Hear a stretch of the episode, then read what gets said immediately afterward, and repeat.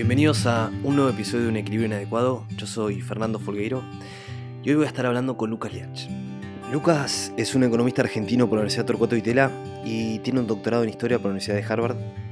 Trabajó como docente, fue vicepresidente del Banco Central de la República Argentina y publicó varios libros específicamente sobre economía e historia económica, faceta por la cual probablemente sea más conocido académica y mediáticamente. Pero hoy vamos a estar hablando con Lucas sobre su último libro, Como Sapiens, que relacionándolo un poco con el título de este podcast, intenta mostrar cómo es que en muchos aspectos fuimos convergiendo en equilibrios inadecuados, poco aptos para el Sapiens que alguna vez fuimos y seguimos siendo. Bueno, Lucas, antes que nada, muchísimas gracias por sumarte. Me gustaría que hablemos principalmente sobre cuestiones que tratás en tu último libro, como Sapiens, pero por ahí, para dar un poco de contexto antes sobre vos, eh, bueno, sos alguien muy conocido en Argentina, como economista, como académico, pero con bastantes apariciones públicas, y también por tu paso por el BCRA.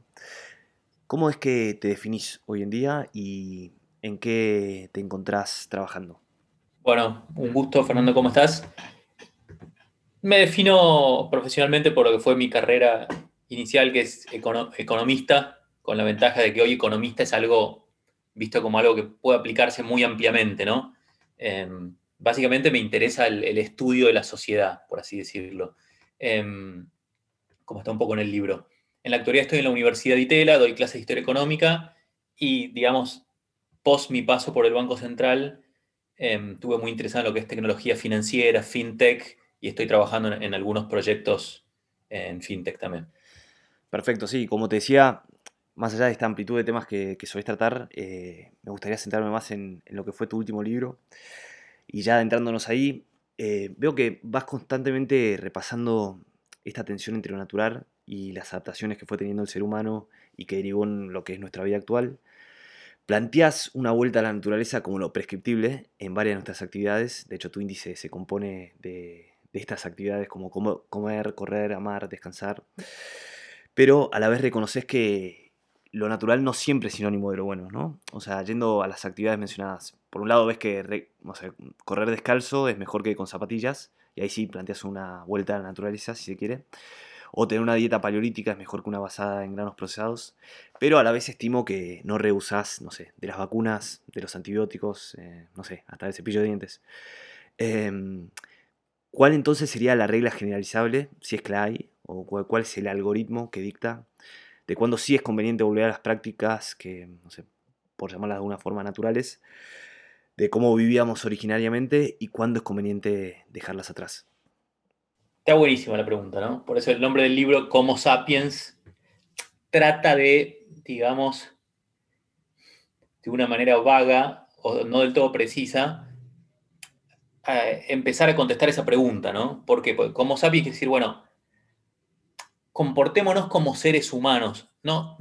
Que es nuestra especie, ¿no? Homo sapiens, ¿no? No, diría que es volver, no, no me gusta mucho la idea de volver atrás, ¿no? Una vuelta a sino lo que trata de decir el libro es, bueno, ¿qué somos como, como especie? ¿no? ¿Qué necesidades tenemos? ¿Qué instintos tenemos? Por supuesto, no es fácil decir, bueno, tenemos tal instinto, tenemos tal otro, porque lo que somos hoy está cruzado, por un lado, por nuestra naturaleza y por otro, por todo lo que aprendimos, nuestra cultura, ¿no? Entonces, para lo que sí hay que volver en algún, en algún sentido y mirar a la historia es para ver qué somos bueno, hay que ver un poco qué fuimos, qué fue ese, esa criatura, ese animal en el lugar donde evolucionó. Eso nos puede ayudar a entender qué somos. Y después, pero mi respuesta es no sé, mi respuesta a tu pregunta es no sé, porque después lo que hay que hacer es, bueno, de, las actividades que hacemos, ¿cuáles están más en conflicto con eso que somos? ¿no? Entonces, yo no sé si se puede generalizar, pero digo, si te pasas todo un año de pandemia encerrado en tu casa, bajo techo, eh, con interacción con pocos individuos de tu especie, bueno, parece bastante en tensión con, justamente con lo que somos. ¿Por qué? Porque sabemos que el ser humano evolucionó al aire libre, en grupos, ¿no? Ahora, después, en el caso por caso, te diría es un poco más difícil decir, bueno, eh, uso una computadora, ¿eso en, en qué sentido va contra mí? bueno, yo no sé cuánto la luz de la pantalla de alguna manera me puede hacer un daño. Está claro que no es como evolucionamos, ¿no? leyendo, por ejemplo, el tema de la miopía, lo trato un poco por arriba del libro, es un tema súper interesante. Aparentemente está muy vinculado con el hecho de enfocar para leer o para hacer cosas chiquitas. Eso se ve en distintas instancias. Entonces, mi respuesta, bueno, perdón la longitud, pero no puedo darte una respuesta general, pero sí una manera de pensarlo, que es, digo, fijarse en cada actividad en cuánto está en contraste con, lo que nosotros somos, ¿no? Después, si querés, charlamos de correr descalzo o de comida paleolítica. Claro, a mí lo que, a ver, me, genera cierto conflicto es no solamente la identificación de lo natural como bueno, sino que también la distinción entre lo natural y artificial o natural y cultural. O sea, entiendo que puede ser útil como un concepto para comunicarnos, pero creo que en principio no tiene demasiado sentido ontológico, si se quiere. A ver, esto, esto creo que se lo escuché a Matt Ridley alguna vez decir, pero algo así como que si un alien nos mirara desde afuera y viera los edificios que construimos, eh, diría, ah, mira, ahí están los nidos de los seres humanos. O sea que, como nosotros inventamos, la naturaleza también inventa. Los árboles son una invención y nosotros somos una invención de la naturaleza que a la vez inventamos edificios. De igual manera, no sé, que los corales inventan sus arrecifes.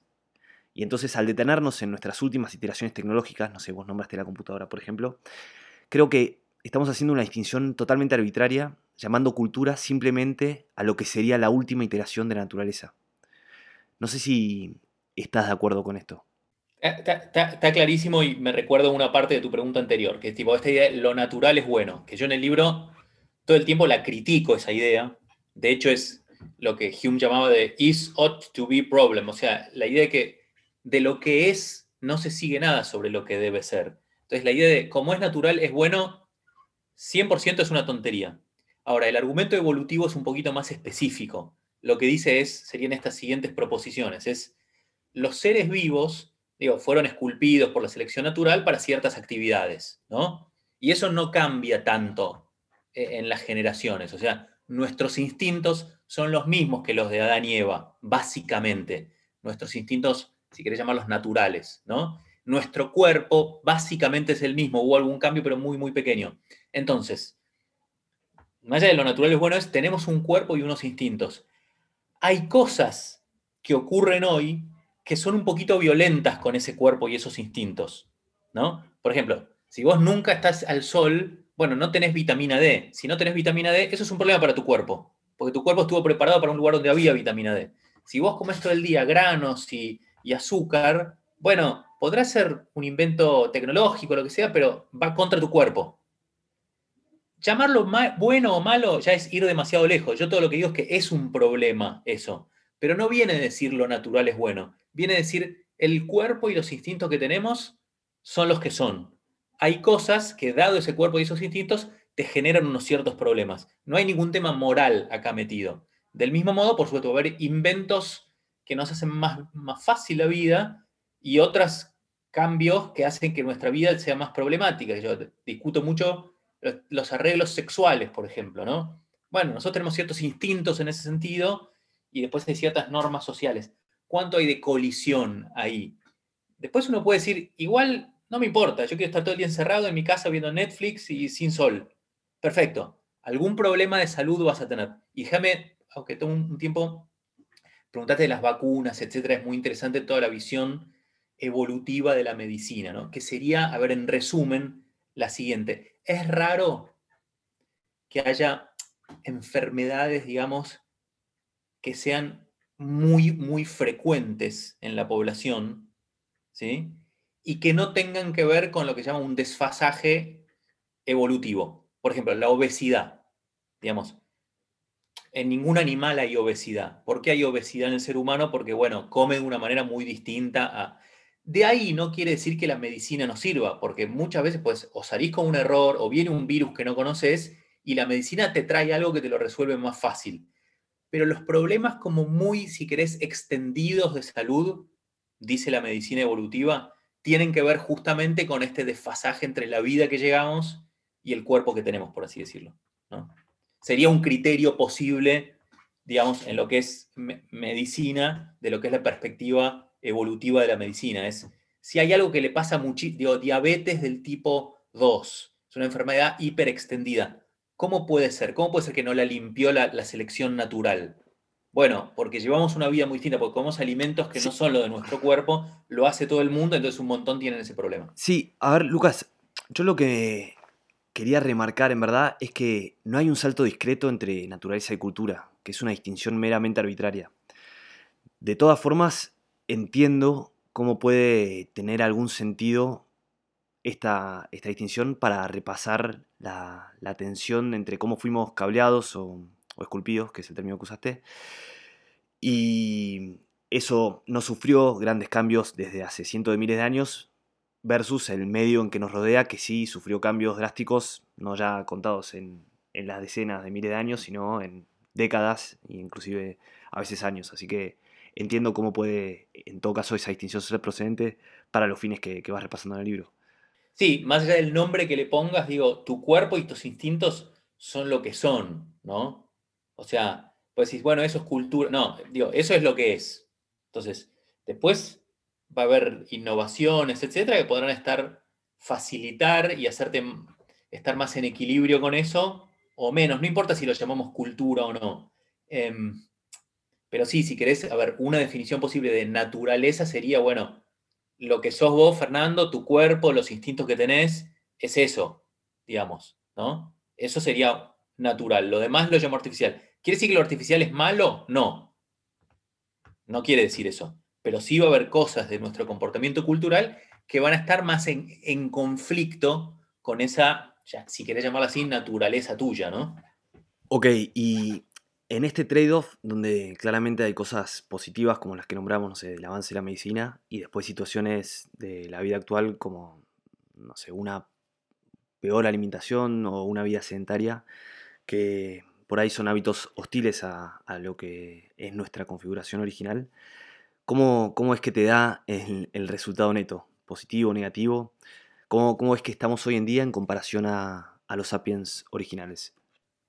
Sí, digamos, el gran resultado neto positivo, acá ya uno le mete cargas morales al decir positivo o negativo, ¿no? Pero básicamente el, Homo sapiens, como casi todas las especies, tiene una tasa de natalidad que es insostenible si no está creciendo mucho la capacidad de producir alimentos. Básicamente, en el estado de la naturaleza, una mujer tiene 7, 8 hijos, como ahora en Níger, ¿no? Entonces, digamos, el ser humano con y, por supuesto, eso quiere decir que la mortalidad tiene que ser altísima porque ninguna población se puede triplicar de una generación a otra porque no le alcanza la comida. Entonces, la historia de la humanidad es la historia de esa colisión, maltusiana, por, por nombrar a Malthus, que fue como uno de los primeros que lo describió, que es, mira, no alcanza el morfi para que crezca tan rápido la población. Entonces se va a tener que morir gente sí o sí. Claramente, y fíjate, por ejemplo, para que la población sea constante, de una generación a otra, si nacen seis, se tienen que morir cuatro para que de papá y mamá queden dos en la generación siguiente. Entonces, la historia de la humanidad es una historia de mortalidades altísimas por hambrunas, por guerras, por lo que sea. Eso es lo que venció la modernidad. ¿Cómo lo venció? En gran parte logrando que la torta crezca generación a generación y en gran parte con el control de natalidad. Hoy en el mundo, más de la mitad de los países tienen una tasa de fertilidad, entendida como cuántos hijos tienen promedio cada mujer, menor al 2,1, que es lo que, lo que hace que se mantenga constante la población.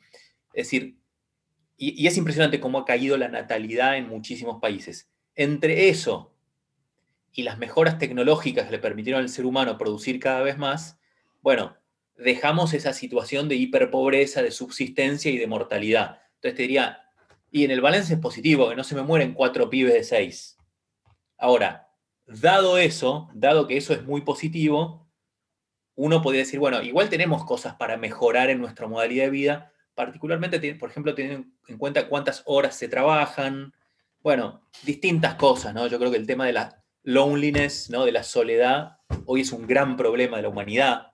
O sea, cuánta gente vive sola, está sola, en pandemia recrudeció. Digamos, creo que hay mucho para mejorar que no tiene tanto que ver con producir más hoy por hoy. Te mencionaba, Lucas, antes de empezar el libro Against the Grain de James Scott, o sea, En contra del grano, que básicamente ve como uno de los peores males el nacimiento de la agricultura y creo, sospecho, que alguna simpatía podés tener con esta visión, pero pareciera ser, aún tomando esto como cierto, que fue dar un paso para atrás, pero para dar varios después para, adelante, ¿no? O sea, si comparamos la vida paleolítica con nuestra vida actual, o sea, creo que estamos realmente mucho mejor que como empezamos. Bueno, pero hay un tema de timing ahí, ¿no? Eso pasó hace 10.000 años más o menos, ¿no? se empezó a cultivar grano, la agricultura, y eso permite poblaciones mucho más grandes, ciudades, etc. Ahora, si vos ves en términos de estándares de vida y de mortalidad, en realidad entre el, entre el menos 10.000 y el 1800 no pasó nada. Es decir, hubo 10.000 años donde podés argumentar, mm, mucho no mejoraron las cosas, porque la gente come un poco peor, porque es peor la comida en granos, que, y está bien, hay unas obras de arte, y están los romanos y los egipcios en el medio, eh, como mejoras culturales, pero el nivel de vida no mejoró, la expectativa de vida no mejoró. Digo, si vos te parabas en el año 1750, antes de la Revolución Industrial, y a cambio perdiste cosas. Yo, las estaturas, por ejemplo, yo cuento bien el libro, caen cuando viene la agricultura. Esa es como una medida de nutrición temprana, ¿no? Entonces, en cementerios de indios de Ohio, por ejemplo, miden los esqueletos antes y después de que llegue el maíz y los de después del maíz son más cortos, o sea, como que la nutrición era un poco peor. Se llama a veces la miseria de la civilización eso. Entonces, digo, hasta 1750 podías hacer el argumento de ni siquiera estamos mejor, solo somos más, solo somos más. Ese fue el gran aporte de la agricultura. Por supuesto, es cierto que toda esa cultura que se armó en esas civilizaciones agrícolas terminó también construyendo un nivel de conocimiento que después dio lugar a la revolución industrial. Entonces, como vos decís, puede pensarse como un paso atrás de 10.000 años que permitió un gran paso adelante de las últimas ocho generaciones, que son las que vivieron el crecimiento económico, ¿no? No sé qué tan familiarizado estás, Lucas, con, las estadísticas y a mí esto sí me llamó la atención por ahí para matizar un poco la, visión hídrica que a veces tenemos de la vida paleolítica, si la ponemos en perspectiva, pero aún hoy en civilizaciones que, que viven por afuera de la ciudad tenemos una visión bastante idealizada no sé, de mayor contacto con la naturaleza, menos ansiedad, menos estrés, etc. Pero si vemos, por ejemplo, la tasa de suicidios como, no sé, un proxy de malestar, vemos que estos tienden a bajar con las migraciones a la ciudad. Con lo cual, ahí también a lo mejor hay una conclusión para derivar que no estamos tan mal en la vida urbana, por más que, como vos muchas veces repasás, sea violenta contra varios de nuestros instintos. Sí, digamos, ahí hay que ver con qué comparás, ¿no? Hoy hay muy, pocas poblaciones en el mundo que puedes decir viven una vida parecida al Edén. Llamo Edén a el estado de la naturaleza, caza y recolección y pequeñas bandas, ¿no? Em, casi todo hoy, yo ahí en el libro vamos con un amigo a visitar una tribu del Amazonas, viste, tratando de llegar a los no contactados, que al final, bueno, no quiero contar el final, pero a los no contactados no llegamos. Em, entonces es muy difícil, digo, hay muy poquitos cazadores recolectores hoy no tocados. Hay, es interesante que hay, que hoy hay gente que vive como hace 200.000 años, están en las islas Andamán, en el Índico, en algunos del Amazonas, pero son muy poquitos. Es muy difícil hacer una comparación de felicidad, ¿viste? Es como que esta es una, se llama paradoja de Easterlin en economía, que, ¿viste? Felicidad en Japón en el 2000 o en 1950. Japón era 10 veces más rico y el nivel de bienestar, si vos le preguntabas a la gente, era parejo o menor. Pero qué sé yo, es tan subjetivo eso, ¿no? Em, a mí me parece que, a ver, en el libro no es que trato de hacer una valoración de esto fue bueno, esto fue malo, sino decir, a ver, ¿podemos en esta sociedad contemporánea vivir con un poquito, un poquito más en equilibrio con lo que somos? Es un poco más humilde la pregunta, ¿no? Es eso, es digo, nadie quiere digo, ir a una caverna. Ahora, podemos comer un poco mejor, podemos correr un poco mejor, podemos tener una vida social un poco más en equilibrio con esta cosa más de, tribu. Es, es, eso un poco, ¿no? Sí, sin dudas hay hábitos que relegamos que se pueden incorporar y son compatibles con el medio actual y creo que el libro hace un buen trabajo en, en señalarlos. Y Lucas, en esto que contabas de cuando fuiste a las tribus, em, ¿qué, es lo que viste? O sea, ¿cuál es la sensación que te llevaste? ¿Te pareció algo atractivo? ¿Te, despertó alguna añoranza? No, mucho, obviamente hay todos unos temas de acostumbramientos, ¿no? Pero hay cuento, por ejemplo, que estamos ahí en el Amazonas, en un río en el Amazonas peruano, eh, como en la última, ibas remontando un río en una canoa y viste cada vez eran lugares más apartados. Y en una nos pusimos off con un amigo, porque estaba lleno de mosquitos. Nosotros pensamos, che, para acá la gente debe, estar, debe tener una piel gruesa, acostumbrada a los mosquitos. Y hay una madre que nos decía, por favor, tirame off, tirame off, como que también le picaban los mosquitos. O sea, y fue un caso como decir, che, también no están acá.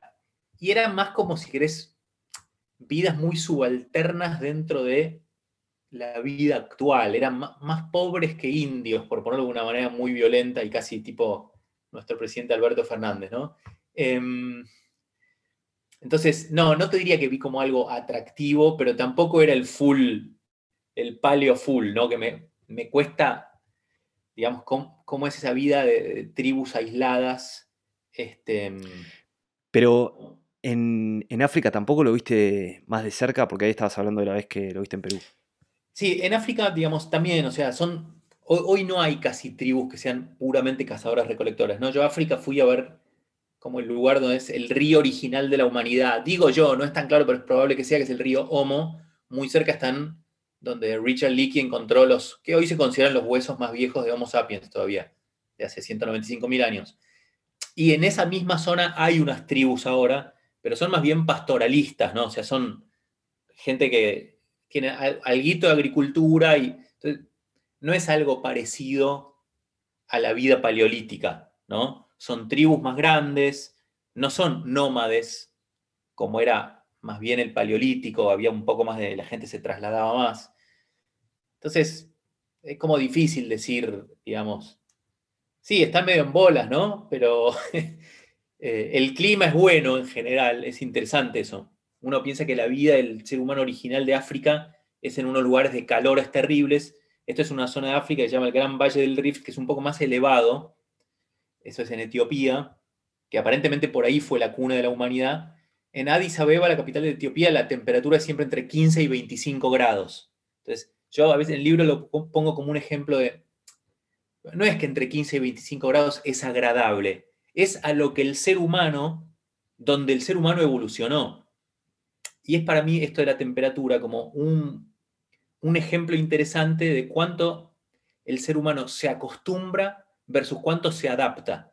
El ser humano que vive en, no sé, en Escandinavia, no es que está adaptado en un sentido evolutivo al frío, se caga de frío, necesita calefacción, necesita ropa, necesita... Entonces, el ser humano es, como un ejemplo de un, de un bicho que con tecnologías logró vivir en muchos lugares, pero no quiere decir que vive de manera cómoda.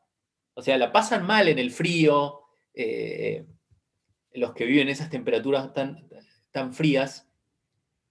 Bueno, me fui un poco de tema, pero, pero no, en resumen, no, no vi a, digamos, no tuve la experiencia así de primera vista del cazador-recolector, ¿no? Sí, pero para, eso que mencionabas, no sé, el ser humano que miró a Escandinavia, sí tiene adaptaciones como la piel, por ejemplo, con una tez más blanca que, no sé, no necesitan tanta vitamina D. Pero lo fundamental, y ahí apuntaba a lo que te decía al principio, es, a ver, ok, está bien, no será una adaptación natural o fisiológica, mejor dicho, en donde, por ejemplo, las adaptaciones en la piel pasan a no sentir frío, pero sí hacen una serie de soluciones tecnológicas que hacen posible sobrellevar eso. Entonces, la distinción entre adaptación biológica o cultural no sé si termina siendo tan relevante. A ver, no, es que la cultura sea menos válida y en el fondo, a ver, en un sentido profundo, no hay un salto discreto entre una y otra. Nuestro cerebro, en conjunto con nuestras manos, a través de el funcionamiento orgánico natural y nuestras funciones cerebrales superiores, no sé, como la creatividad, el aprendizaje o el, no sé, el proceso que se vea involucrado, podemos tejer, cazar, construir, no sé, despellejar y hacernos de abrigos y de lugares para vivir. Pero en el fondo esos son todos desprendimientos naturales, que en algún momento de forma arbitraria decimos esto es cultura, pero no deja de ser un continuo y no deja de ser un spin-off de nuestra naturaleza. Yo viviendo en Buenos Aires, en invierno, probablemente tenga una vida bastante mejor que alguien que viva en la intemperie, aún en ese valle africano que hacía referencia. Y eso es el propio ser humano, que de la misma forma, no sé, en que las hormigas construyen un hormiguero, nosotros construimos casas y departamentos que nos permiten sobrellevar la vida de, no sé, de la mejor forma posible, creo. Es un poco distinto para mí. O sea, está, muy buena la discusión, ¿no? De nuevo, si definimos natural puramente como tu cuerpo y tus instintos, punto uno, tenés razón que hubo ciertas adaptaciones propiamente y los cuerpos de los escandinavos son distintos, ¿sí? Y pieles más claras. Yo cuento el caso de los gente de India que va a vivir, vivir a Inglaterra y justamente como tiene la piel más oscura, la poca vitamina D que le llega del sol en Inglaterra, porque hay menos sol, generó muchísimo raquitismo, mucha prevalencia del raquitismo ahí. Entonces, es cierto que no son iguales los cuerpos, un poquito se adaptaron, pero un poco la tesis del libro es que la velocidad de adaptación del animal nuestro, del Homo sapiens, de la adaptación evolutiva de su cuerpo, no es tan rápida como fue el cambio de circunstancias en la que vive. Digo, los suecos tienen frío igual en Suecia. Vos me decís, está bien, pero es arbitrario no considerar las casas y calefacciones que se arman como una cosa es como uno que no es natural y otro natural.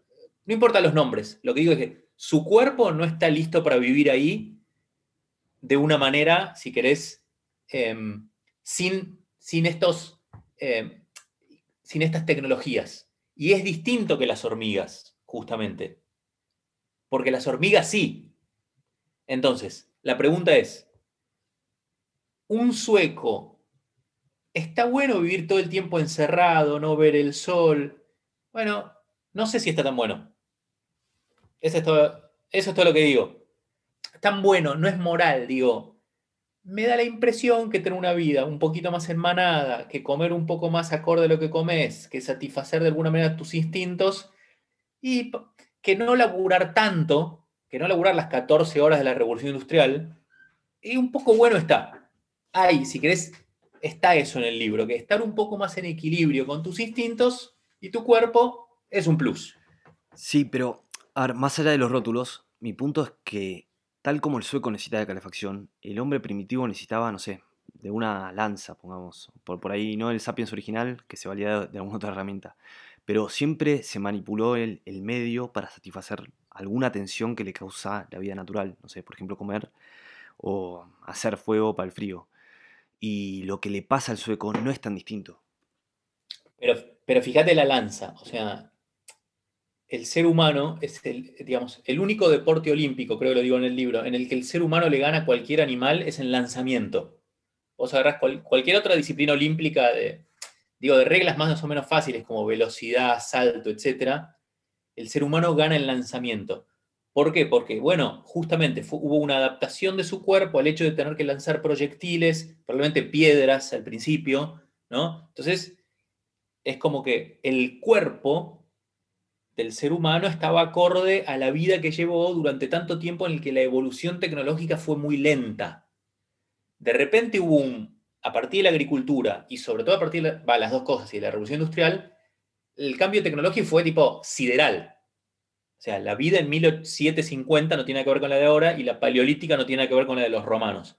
Entonces, ese cambio tecnológico sideral trajo las ventajas de las que hablamos antes y yo creo que trajo un par de incomodidades, ¿no? También cuestiones culturales como es el hecho de, bueno, vivimos en familias muy chiquitas, ¿no? Entonces, vos vivís en un edificio de departamentos por ahí solo y no conocés ni a tus vecinos, digo, es algo un poco raro eso comparado con cómo el ser humano está acostumbrado a vivir. En muchos momentos del libro lo planteo como casi una pregunta, ¿no? Digo, a ver, los cazadores recolectores de los que sabemos laburan tres horas, van, viste, o se van de casa tres días, vuelven seis días, están ahí morfando. ¿Estamos hechos para estar frente al Zoom? Digo, cinco días por semana, 12 horas? ¿No hay un poquito de violencia con lo que somos? Es una pregunta. Que tenés igual una respuesta. Pero hay un libro bastante reciente de Joseph Henrik que se llama The Weirdest People in the Earth. Toma el weird, o sea, el raro, pero en, en el acrónimo anglosajón, que creo que lo toma de Jerry Diamond, que esto que es de Western Educated, Industrialized y se me fueron los otros dos, pero creo que era Rich y no me acuerdo el último. Pero en fin, que hace referencia básicamente a lo que somos hoy en día los seres occidentales. En el libro hace un repaso de la historia de la humanidad y bueno, pone un punto de inflexión en una cosa muy particular que fue la prohibición de la iglesia romana de casarse entre primos, lo cual eliminó el kinship, que en español sería como... Uf, se me fue, pero bueno, las relaciones exclusivamente de parentesco, ¿no? Entonces esta prohibición dio lugar a facilitar el comercio, sociedades más grandes y abiertas, y bueno, sin hacer un repaso de toda su tesis, también provocó cambios en la psicología, favoreciendo mentes más analíticas, por ejemplo. Y entonces esta innovación cultural muy específica eh, dio lugar a un cambio en la psicología que, bueno, sin... A ver, que, que, no, que, dio lugar, bueno, básicamente a lo que somos hoy como sociedad occidental, pero que no tiene precedentes históricos y que es rara no solamente en comparación a, los seres humanos previos a esta, a esta provisión, sino también en términos actuales al compararlo, por ejemplo, con, sociedades eh, asiáticas, que es eh, una de las comparaciones que hace en el libro. Y a lo que voy con todo esto es que sí hay una diferencia entre el Sapiens original y lo que somos hoy en día, a partir de cambios estructurales en la cultura que dieron lugar o facilitaron cambios en nuestra psicología en un proceso bastante complejo que obviamente se va retroalimentando, ¿no? Entonces, nuestro ADN puede que no sea tan diferente, pero sí el tipo de individuos que se hubieran eh, favorecidos eh, a partir de, no sé, cambios aleatorios o no tanto en nuestro devenir cultural. Por eso, por ahí no es tan raro, y eso sí me, parecía algo disonante en tu libro y leerlo a partir de, la lectura de esta previa, que lo que somos hoy en día tenga diferencias eh, marcadas a nivel cognitivo y psicológico de, lo que era el Sapiens original. Ahora, no, por ahí no, sé si me fui por ahí demasiado, pero... No, a ver, de nuevo hay temas de definiciones, ¿no? ¿Qué es nuestra psicología? ¿Qué, digo, en, digamos, ¿cuánto viene de fábrica? Algo viene de fábrica, está claro que el cuerpo sí, algunos instintos muy obviamente sí. Bueno, después hay Freud, te dice, no, y después todo lo demás es tipo tu relación con tu mamá, no sé, es cómo te crían, como tu infancia, todo eso define tu psicología. Entonces, ¿cuánto de lo que llamaríamos tu estructura psicológica depende de tus genes y cuánto depende de tu, viste, los gringos llaman nature y nurture, ¿no? Naturaleza y crianza, ¿no? Entonces, ahí hay como, em, entonces, cuando decimos nuestra psicología de occidentales es distinta de la de los paleolíticos, sigue siendo nuestra cultura, de alguna manera. Si, entendemos como cultura lo contrario a naturaleza, sigue siendo nuestra crianza, sigue siendo los valores, los comportamientos que nos, nos transmiten, etc. Em, entonces, eh, ahora que me decís, había escuchado este argumento de Henry, no, no, si bien no leí el libro, suena un, poquito occidentalizado de más, ¿no? Creo que, digamos, el gran cambio, si querés, por llamarlo así, de comportamiento del ser humano, empieza cuando empieza la relación con distantes, ¿no? Entonces, el paleolítico claramente eran grupos más chicos y estaba ese kinship, esa familiaridad de alguna manera. Ya cuando tenés sociedades como esas grandes sociedades agrícolas, y esas grandes ciudades, obviamente que el comportamiento cultural, si quieres llamarlo estructura psicológica, cambia mucho. Hay extraños, hay gente que me la cruzo en la calle y no sé quién son, y todo eso cambia completamente el panorama. Creo que muchos, intuyo al menos, que muchos comportamientos que creemos innatos, como puede ser el egoísmo, no sé si son lo mismo en una sociedad de una pequeña banda donde el otro es más parecido a tu hermano o tu primo. Y que hoy, cuando vos hablas con un hermano como un primo, también puedes tener egoísmo, pero es un poquito distinto que respecto al extraño, tu relación. Hay otro tipo de vínculo.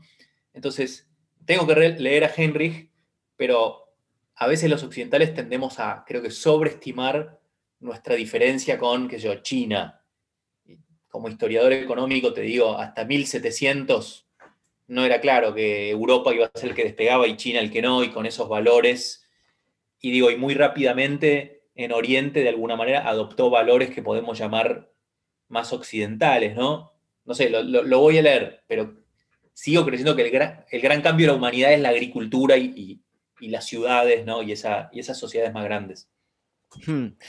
Me causa gracia, de hecho, lo que decís, porque Henry eh, en el libro dice esto, que si vinieran unos, unos, antropólogos de otra galaxia, en 1200, y hubieran analizado lo que estaba pasando, hubieran apostado porque China o, no sé, el mundo islámico hubieran sido los que se iban a transformar eventualmente en las potencias dominantes. Y efectivamente lo que se hubieran perdido es la formación subterránea de este epifenómeno psicológico que se estaba formando.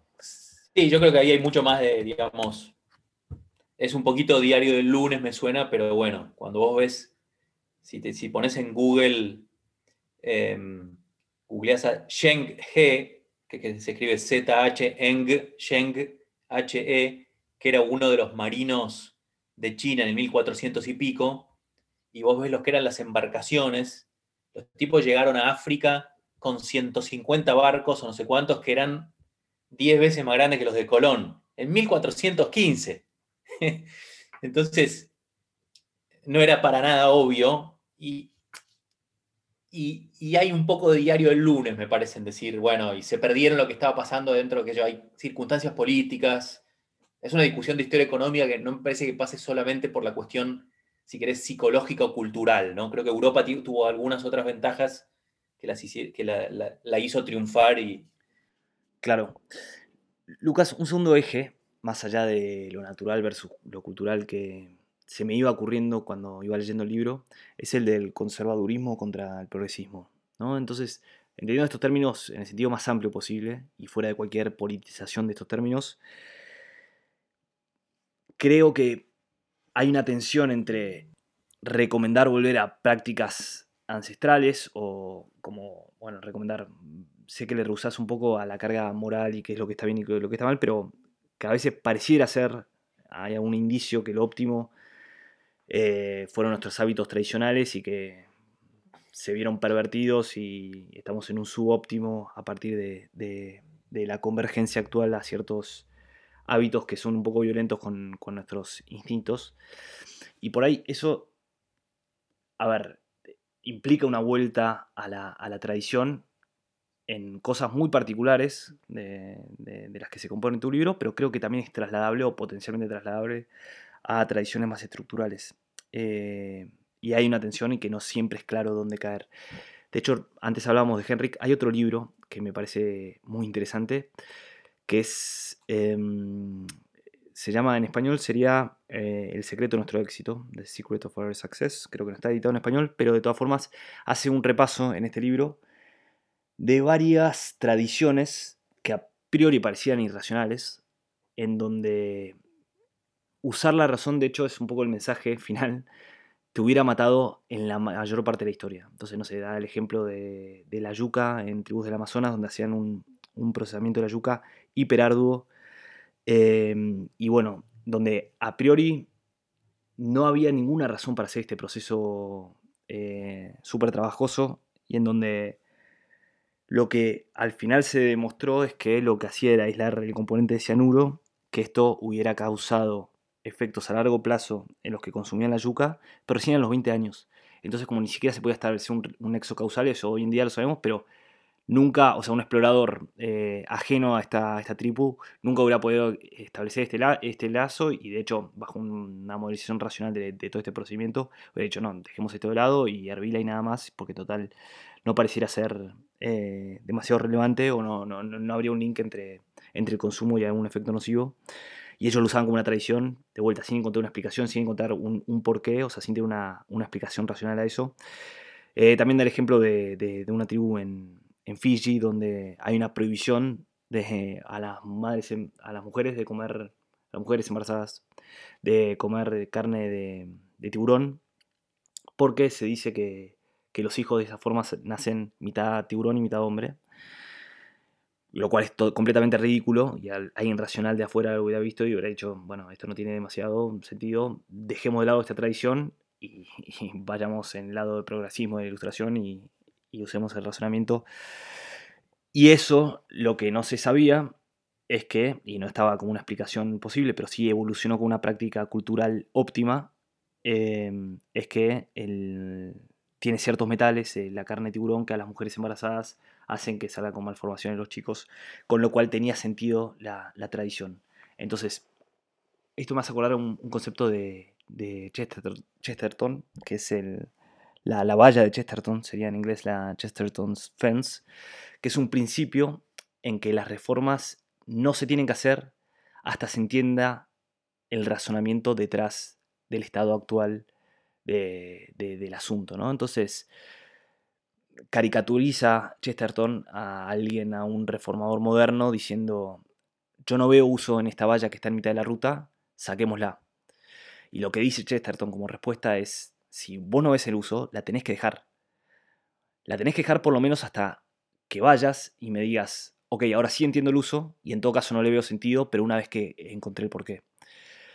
Con lo cual lleva, bueno, por ahí un estado del mundo muy conservador y creo que hay una tensión en esto. Di muchas vueltas, pero para, contarte cómo, cómo es que creo que encaja este eje progresismo versus conservadurismo en la lectura de tu libro, que muchas veces hay una prescripción a prácticas ancestrales y que a veces son trasladables a estructuras eh, ya más culturales y asentadas, y que no es fácil siempre dar en este trade-off en cuál es el óptimo, ¿no? Entonces, de vuelta, si, nos, nos ponemos en la posición conservadora en extremo, vemos que, eh, no sé, seguimos haciendo fuego en las cavernas, ¿no? No, hubiéramos solucionado mucho y, ningún, ningún tipo de progreso hubiera existido. En, el otro extremo vemos que, que, hubiera dado a resultados catastróficos si, si sacamos prácticas que a priori no tiene una explicación racional, pero que sí cumplieron una función, ¿no? Entonces como que evolutivamente hay prácticas que están y que sirven, por más que modelizándolas no podamos explícitamente encontrar una, razón a ellas.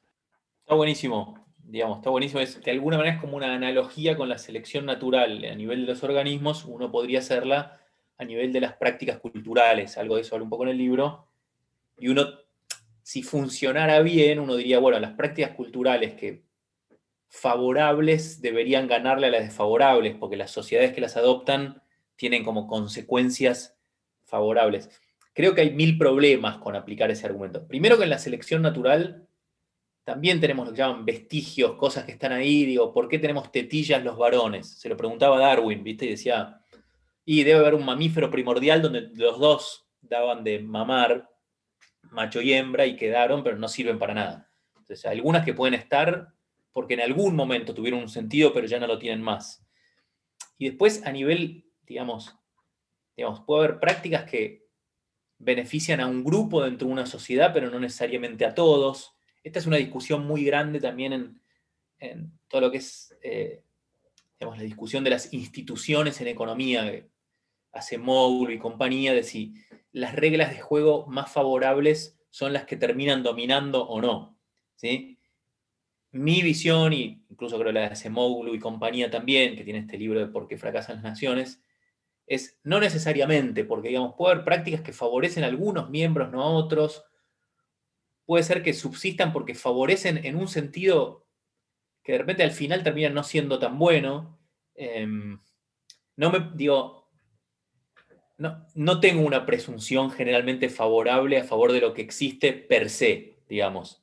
Ahora, sí es posible que, eh, eh, haya ocasiones donde uno rompe cosas que tenían un sentido y no te diste cuenta por qué, como los ejemplos que acabas de dar, ¿no? Pero tiendo a simpatizar más bien con la idea menos tradicionalista, si querés ahí, por lo menos con la idea de que uno tiene que justificar cada práctica, ¿no? Está muy bueno el libro de, por ahí en la otra dirección, el de Diamond, que es qué podemos aprender de las sociedades tradicionales, donde dice, mira, hay muchas cosas en las sociedades tradicionales que sí tendrían un sentido y de las que sí podemos aprender algo. Pero me parece que el discurso de la razón implica en cada caso preguntarse el por qué, ¿no? Es difícil establecer una regla general. Totalmente.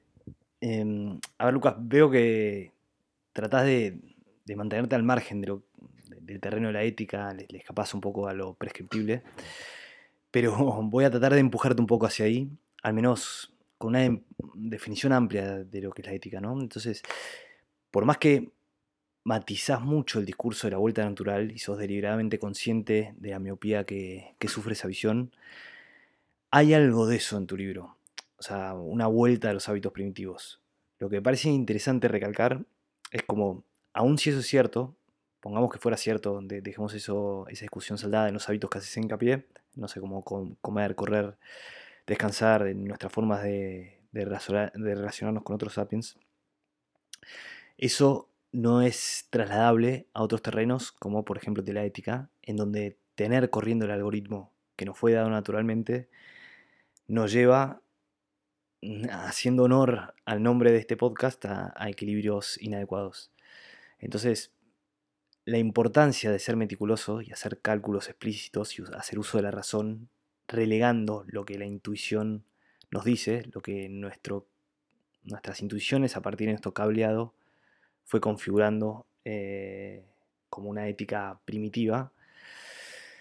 Eh, esto creo que se ve especialmente bien reflejado en un experimento, por ejemplo, en el que preguntan a tres grupos aleatorizados cuánto donarían por salvar 2.000, 20.000 o 200.000 aves, bueno, respectivamente, y la, media de las respuestas fue, bueno, en el primer caso 80 dólares, en el segundo 78, o sea, bajaba de 2.000 con respecto a 20.000, y en el último 88 dólares, que tampoco tiene sentido porque, bueno, debería escalar linealmente, ¿no? O sea, cada ave individualmente, eh, o bueno, no, no, sé el diseño, por ahí hay una propensión marginal decreciente a donar de parte de los individuos, pero en el caso de las 2.000 a los 20.000 se ve claramente. Y porque esto somos bastante malos naturalmente para, para, para, tener este, estos cálculos complejos, ¿no? O sea, hay que hacer el, cálculo explícito y bueno, el, medio para hacerlo es son la, aritmética, ¿no? En este caso, pero, pero ahí te das cuenta la importancia de la razón y relegando por ahí lo intuitivamente eh, lo, sí, lo, que nos sale intuitivamente. De hecho, hay otro experimento también en donde, esto los detalles no me acuerdo bien, pero era alguna cosa así como ah, cuando se le presenta una chica víctima de, una chica menor víctima de un desastre natural que no recuerdo cuál era, tiene una propensión dada a donar X, ahora si se le suma un familiar, la propensión decrece, si se le suma eh, el, resto de la familia decreció más y se suma el pueblo todavía más, como que pareciera haber más complicaciones para identificarnos, entonces naturalmente estamos sesgados a tener una propensión a donar cuando nos provoca un dolor o cuando nos provoca una tensión grande a partir de ver el sufrimiento concreto en una persona concreta. Y la abstracción, que es por ahí producto de la razón, eh, nada, no, nos termina alejando del problema por más que éticamente no tiene mucho sentido. Entonces, a, todo esto me parece que grafica bien esta idea de que los sesgos, eh, que, nuestro cableado original eh, está sesgado y no es un buen consejero, no es un buen algoritmo para estar corriendo en nuestra cabeza al momento de, tomar decisiones éticas. Em, es un poco, ¿no? Que, por ahí va a contrapelo de, de lo que por arriba, y entiendo que, que trata de mantenerte al margen de, discusiones éticas, pero y, que haces y que matiza bastante esta visión, pero que por arriba, por lo menos, eh, sobrevuela gran parte de tu libro. Sí, digamos, una discusión de metaética, ¿no? O sea, al final, digamos, cuando uno trata de descubrir cuáles serían las reglas morales que pueden describir, digamos, o las reglas morales que consideramos correctas, bueno, ¿en qué medida le tenemos que dar bolilla a nuestras intuiciones morales o no? Yo no encuentro otra manera de construir reglas de ética, no sé, vos sos más especialista en esto, ¿no? Pero que no tengan que ver con nuestras intuiciones morales. Ahora, nuestras intuiciones morales no creo que estén solamente que vengan de nuestro cableado. Creo que nuestras intuiciones, incluso intuiciones morales muy muy fuertes tienen que ver con nuestra formación cultural, ¿no? Pero bueno, eh, ya está, digo, ¿no? Nos formamos, qué sé yo, el infanticidio. Digo, nos parece un horror. Sin embargo, muchas sociedades usaban el infanticidio como una manera de control de natalidad y no les parecía mal, o sea, era como una, lo mismo el digo, sexo con personas menores de X, digamos, ¿no? Nos parece una cosa lo más terrible que hay, y sin embargo son cosas que van cambiando. San Martín se casó con, tenía 35, se casó con una de 14, hoy nos parece como, sería, imagínate lo que sería, ¿no? Pero sus intuiciones morales sean completamente distintas, evidentemente por una formación cultural distinta. Entonces, ahí ya me pierdo un poco, digamos, lo que sí digo, no me parece claro que uno tenga que decir, para construir reglas morales nos tenemos que apartar de nuestro cableado. Nos tenemos que apartar de nuestras intuiciones morales, pero nuestras intuiciones morales no vienen de nuestro cableado, o no vienen solo de nuestro cableado. Vienen de una formación cultural, ¿no? Creo. De acuerdo, sí, o sea, vienen de nuestro cableado y de nuestra formación cultural que además en algún sentido es producto de nuestro cableado, ¿no? Y por ahí sí es cierto que hay que saldar una discusión antes de, metaética, pero sin abrir esa, caja de Pandora y usando laxamente los, conceptos de, bien y mal y, una, una, dando por sentado una prescripción hacia hacer el bien o de, no sé, de manera mínimamente más precisa de generar bienestar, es claro, creo, como nuestros sesgos muchas veces nos juegan una mala pasada en ese objetivo.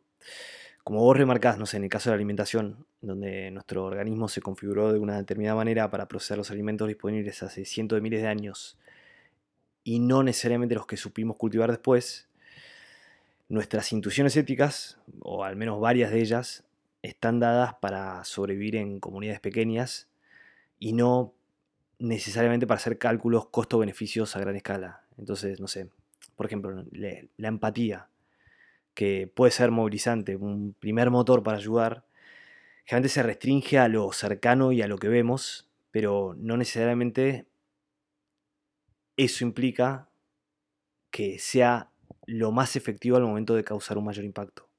Entonces, este tipo de sesgos son a los que me refería. Sí, e, entiendo. Creo que lo del, digo, lo del cableado te lo respondo diciendo, mira, en distintas culturas, lo que quise decir en distintos lugares y tiempos, son tan distintas las intuiciones morales que puede ser que haya cosas que dependen de nuestro cableado, pero nuestras intuiciones morales dependen de todo un combo entre cultura y cableado. Y lo quizás visto de manera más optimista, bueno, yo coincido que el lenguaje de la razón es como algo a los que nos tenemos que aferrar. A veces me gusta definir la razón como el idioma en el cual, al cual todos podemos acceder, ¿no? Realmente, de distintas culturas es un idioma con unas reglas a las que todos podemos acceder. Entonces, quizás, bueno, hay todo un trabajo, una batalla cultural que es lograr que el lenguaje de la razón también vaya puliendo nuestra, nuestro, bagaje, nuestro bagaje cultural, nuestras, eventualmente nuestras intuiciones morales. No creo que, tan, que estén tan inscriptas, digo, nuestras intuiciones morales en, en alguna medida sí, no digo que no, pero digo, la cultura pesa muchísimo. No, sin dudas. Em, pero hay patrones que se repiten, como los egos. Los egos entendidos como una propensión, ¿no? Y por ahí, de vuelta a lo que, lo que te decía antes, en sentido contrario a lo que vos planteas con ciertos hábitos, justamente en el caso de la ética, sí hay que ir en sentido contrario, como te decía, a esas propensiones que tenemos naturalmente inscriptas. Estoy de acuerdo con lo que decís, sí, me parece que no, no se puede, y menos aún deducir una moral de, toda esta discusión sobre eh, evolutiva, digamos, ¿no? Em, pero en muchos casos hay, que ir deliberadamente en contra, estoy de acuerdo, sí. Por ejemplo, puede ser muy instintivo y muy paleolítico que el distinto es un enemigo, porque yo estaba en mi tribu, viene otro de, de lejos, este capaz me quiere matar, entonces está muy estudiado que el otro, y el otro puede ser alguien que se ve de manera diferente, tipo, es mi enemigo. Entonces, cuestiones como el racismo son en algún sentido muy, comillas, comillas, naturales. Y sin embargo, claramente es algo en lo que tenemos que, ir en contra. No sé si es un ejemplo que vale, pero... No, sí, totalmente. Eh, y recién nombrabas, Lucas, además de este ejemplo, prácticas como el infanticidio bueno, me sale preguntarte, aunque creo sospecho la respuesta, ¿dónde te ubicas en, la discusión del relativismo moral? Soy un, soy un iluminista y racionalista extremo, ¿no? Entonces, como creo que el tema de los, digamos, hay un derecho individual muy claro, a partir de una persona, podemos discutir si es cuando nace o cuando tiene X meses en el vientre, ¿no? Que es la discusión, si, si estoy a favor del aborto, de la legalidad del aborto, pero digo, y a partir de ahí, digamos, no, creo que en la, el valor de la vida es una regla, no sé si es moral y viene de algo que tenemos inscripto, o si es una regla favorable el hecho de respetar a rajatabla esos derechos individuales, ¿no? Y eso implica un no relativismo cultural. O sea, no podemos aceptar que ningún pueblo originario de Bolivia, digamos, eh, no sé, ocurra cosas que van contra los derechos de, personas, ¿no? Entonces, sí, ahí, digo Bolivia porque sé que hubo, ahí hay como en algunos, hay como leyes medio distintas en ciertas comunidades. El Estado boliviano acepta leyes algo distintas para ciertas comunidades, ¿no?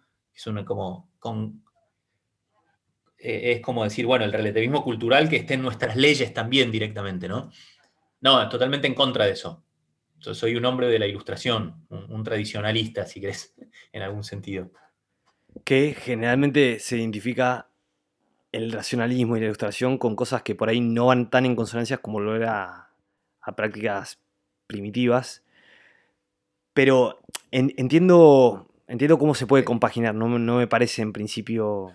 Sí, sí, pero es, es totalmente, esa tensión existe, digamos, pero si querés te digo dónde está el link, o sea, Charles Darwin, o sea, e-, ese es el ídolo de, este libro, o sea, es un tipo que describió, el tipo se dio cuenta cómo empezó la vida, cómo evolucionó, y también los seres humanos, y un poco lo planteo así en el inicio del libro, que es todas las, todas las, las guías de cómo, que te dicen, bueno, conviene hacer esto, conviene llevar una vida de tal manera, vienen o de la religión o mismo de la ilustración, de una concepción del ser humano, de qué es el ser humano. Y lo que digo es, a ver, Darwin, en el fondo, entendete, sabemos lo que es el ser humano. Es este animal que evolucionó, bla. ¿Se puede decir alguna cosita más sobre cómo vivir de esto? Esa es la pregunta. No es tanto volver, es el hecho de saber el animal que somos, ¿no? Los primos que tuvimos, los neandertal, nos dice algo sobre cómo vivir. Humildemente digo, bueno, hay un par de cosas que creo que nos sugiere, ¿no? Mm. Eso es todo. Bueno, Lucas, muchísimas gracias por tu tiempo, por sumarte. La verdad que súper interesante escucharte hablar de estos temas que no son los que sueles tocar, ¿no? al menos en tus apariciones públicas, que suelen estar más restringidos a, la coyuntura. Te pueden encontrar en Twitter, que estás, sos bastante activo ahí. Y, bueno, pueden encontrar tu libro, como Sapiens, eh, uno de los tantos que escribiste, pero bueno, el que fue motivo de este, de este podcast y en el que llegamos a tocar creo que la superficie nomás. Así que Em, creo que hay mucho todavía para, para escarbar ahí. Eso, Lucas, muchas gracias por tu tiempo, por sumarte y súper interesante lo, lo, que fuiste diciendo. Así que nada, te mando un abrazo grande. Bueno, buenísimo, Fer. La verdad, para mí también un placer hablar de estos temas.